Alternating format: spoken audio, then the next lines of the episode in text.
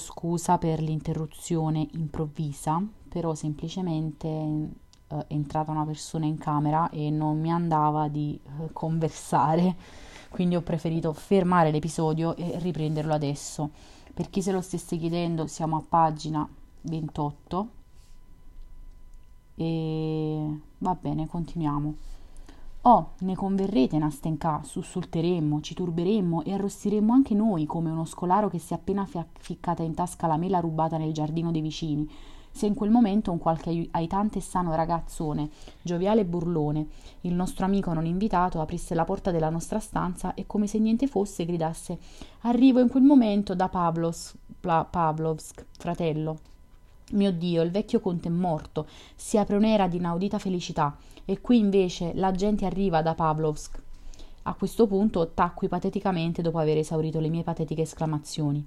Ricordo che avevo una voglia terribile di scoppiare a ridere a crepapelle, perché già sentivo che mi aveva preso ad agitarsi un demonietto ostile, e già cominciavo a sentirmi serrare la gola, sussultare il mento e gli occhi, farsi sempre più umidi.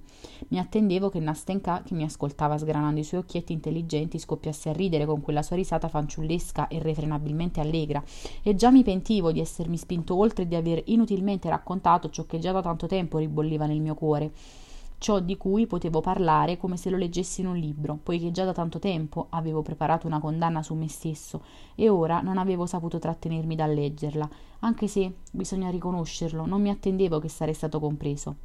Ma con mia grande sorpresa ella rimase in silenzio e lasciato passare qualche istante mi strinse leggermente il braccio e con una sorta di timida partecipazione mi domandò Possibile che veramente abbiate trascorso così tutta la vostra vita? Tutta la vita, Nastenka, risposi io, tutta la vita, e a quel che sembra così la finirò. No, non è possibile, disse lei con inquietudine. Ciò non avverrà, in tal modo anch'io forse vivrò tutta la vita accanto alla nonna. Ascoltate, sapete che non è assolutamente bene vivere a questo modo? Lo so, Nastenka, lo so, gridai io, non riuscendo più a trattenermi. E ora so meglio che in qualsiasi altro momento di aver sciupato invano i miei anni migliori Ora lo so e la consapevolezza di ciò mi fa più male perché Dio stesso mi ha mandato voi, mio buon angelo, per dirmelo e dimostrarmelo. Ora, mentre, ora, mentre mi seguo acc- vi seguo accanto e parlo con voi, ho persino paura di pensare al futuro perché nel mio futuro c'è di nuovo la solitudine, c'è di nuovo questa stantia, inutile vita. E di che cosa potrò mai sognare se già nella realtà sono stato così felice accanto a voi? Oh, siate benedetta, voi cara fanciulla, per non avermi respinto fin dal primo momento, per il fatto che ormai posso dire di aver vissuto almeno due sere nella mia vita. Oh, no, no, gridò Nastenka, e delle piccole lacrime brillarono nei suoi occhi. No, non sarà più così. Noi non ci separeremo così. Cosa sono mai due sere?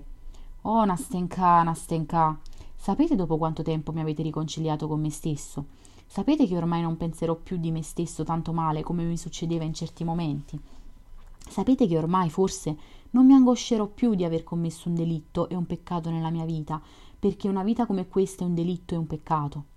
E non pensiate che io abbia esagerato in qualcosa, per l'amor di Dio, non pensate questo, Nastenka, perché a volte nella mia vita sopravvengono dei momenti di una tale angoscia, di una tale angoscia perché in quei momenti mi comincia già a sembrare che non sarò mai capace di vivere una vita reale, perché mi è già sembrato di aver perduto ogni tatto, ogni fiuto per ciò che è reale e autentico, perché infine ho maledetto me stesso, perché dopo le mie fantastiche notti ormai mi prendono dei momenti di rinsavimento che sono orribili e intanto senti la folla degli uomini rumoreggiare e ruotare attorno a te, presa nel turbine della vita. Senti, vedi come vive la gente, come vivono nella realtà. Vedi che la vita per loro non è preclusa, che la loro vita non evaporerà come un sogno, come una visione, che la loro vita si rinnova eternamente, che essa è eternamente giovane e che non, non un solo momento di essa è simile all'altro. Mentre è così squallida e monotona fino alla volgarità la timida fantasia, schiava delle tenebre, dell'idea, schiava della prima nube che improvvisamente nasconde il sole, facendo stringere per l'angoscia l'autentico cuore pietroburghese, che ha tanto caro il proprio sole, e quando si è presi dall'angoscia, quale fantasia vi può essere? Senti che essa infine si stanca, si esaurisce per l'eterna tensione, questa inesauribile fantasia, perché infatti diventi più maturo, cresci e ti stanno stretti i tuoi precedenti ideali. Essi cadono in polvere, in frantumi, e se non c'è un'altra vita ti tocca ricostruirla con questi frantumi e intanto la tua anima domanda e desidera qualcos'altro.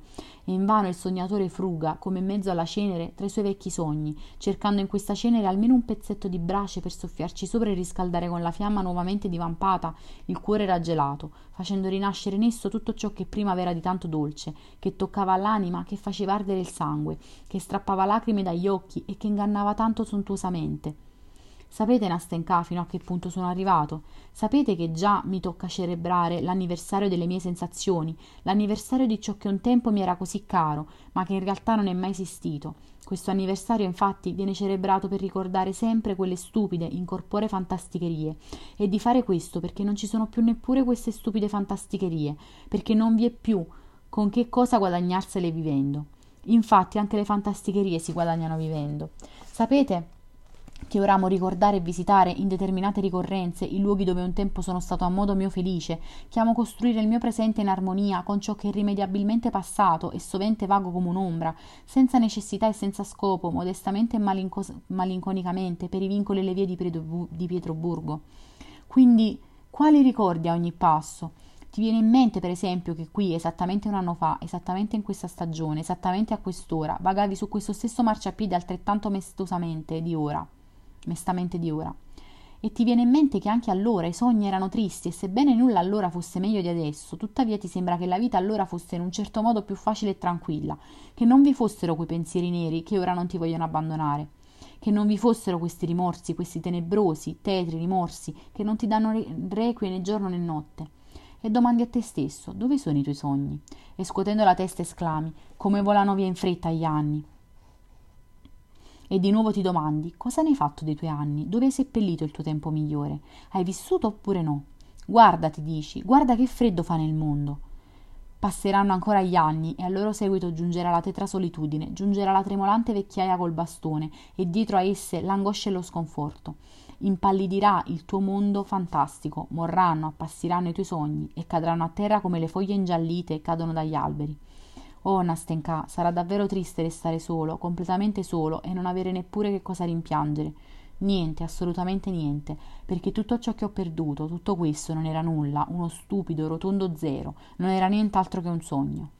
Basta, non impietositemi oltre, proferì Nastenka, asciugandosi una lacrimuccia che le era rotolata giù dagli occhi. Ora è finita, ora saremo in due.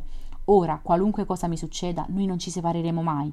Ascoltate, sono una fanciulla semplice, ho studiato poco, sebbene la nonna mi avesse preso un, precettore.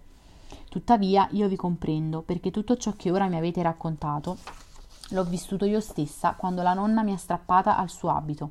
Mi ha appuntata, non strappata, scusate. Mi ha appuntata al suo abito.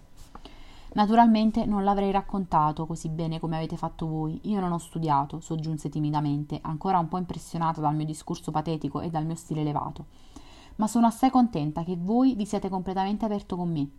Ora vi conosco, vi conosco del tutto a fondo. E sapete cosa vi dico? Vi voglio raccontare anch'io la mia storia, tutta intera, senza nascondervi nulla, e voi dopo mi darete un consiglio. Voi siete una persona molto saggia. Mi promettete che mi darete questo consiglio? Ah, Nastenka, replicai. Sebbene io non abbia dato consigli a nessuno mai, e tantomeno consigli saggi, tuttavia ora vedo che se noi vivremo sempre così, la cosa sarà molto saggia e ognuno di noi darà all'altro moltissimi saggi consigli. Dunque, mia buona Stenka, quale consiglio vi occorre? Ditemelo francamente. Ora mi sento così allegro, felice, audace e saggio che per cercare la parola giusta non dovrò mettermi la mano in tasca.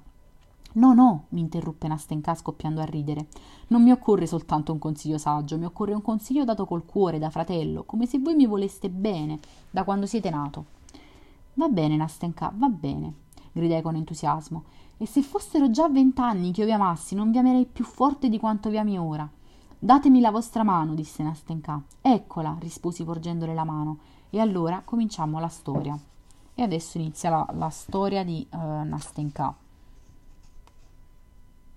che io direi di portare al prossimo episodio in quanto è un po' lunghina e non ce la facciamo poi nel quarto d'ora dell'episodio perché non so se si è visto, se si è notato, se l'ho già detto negli episodi precedenti. Io cerco comunque di eh, realizzare dei piccoli podcast di un quarto d'ora. Questo perché devono essere appunto accessibili a tutti, devono essere ascoltati con una certa cura e quindi magari se um, non si è predisposti in quel momento ad ascoltare, un podcast troppo lungo, già iniziato, lasciato in sospeso, non è carino, diciamo. Questo è perché il mio disturbo ossessivo compulsivo sta parlando al mio posto e quindi magari eh, conviene di più raccontare la storia di Nastenka in in un altro episodio, sempre di 15 minuti, separato da un punto di vista concettuale dalla storia del nostro protagonista. E quindi niente, ci vediamo al prossimo episodio. Ciao!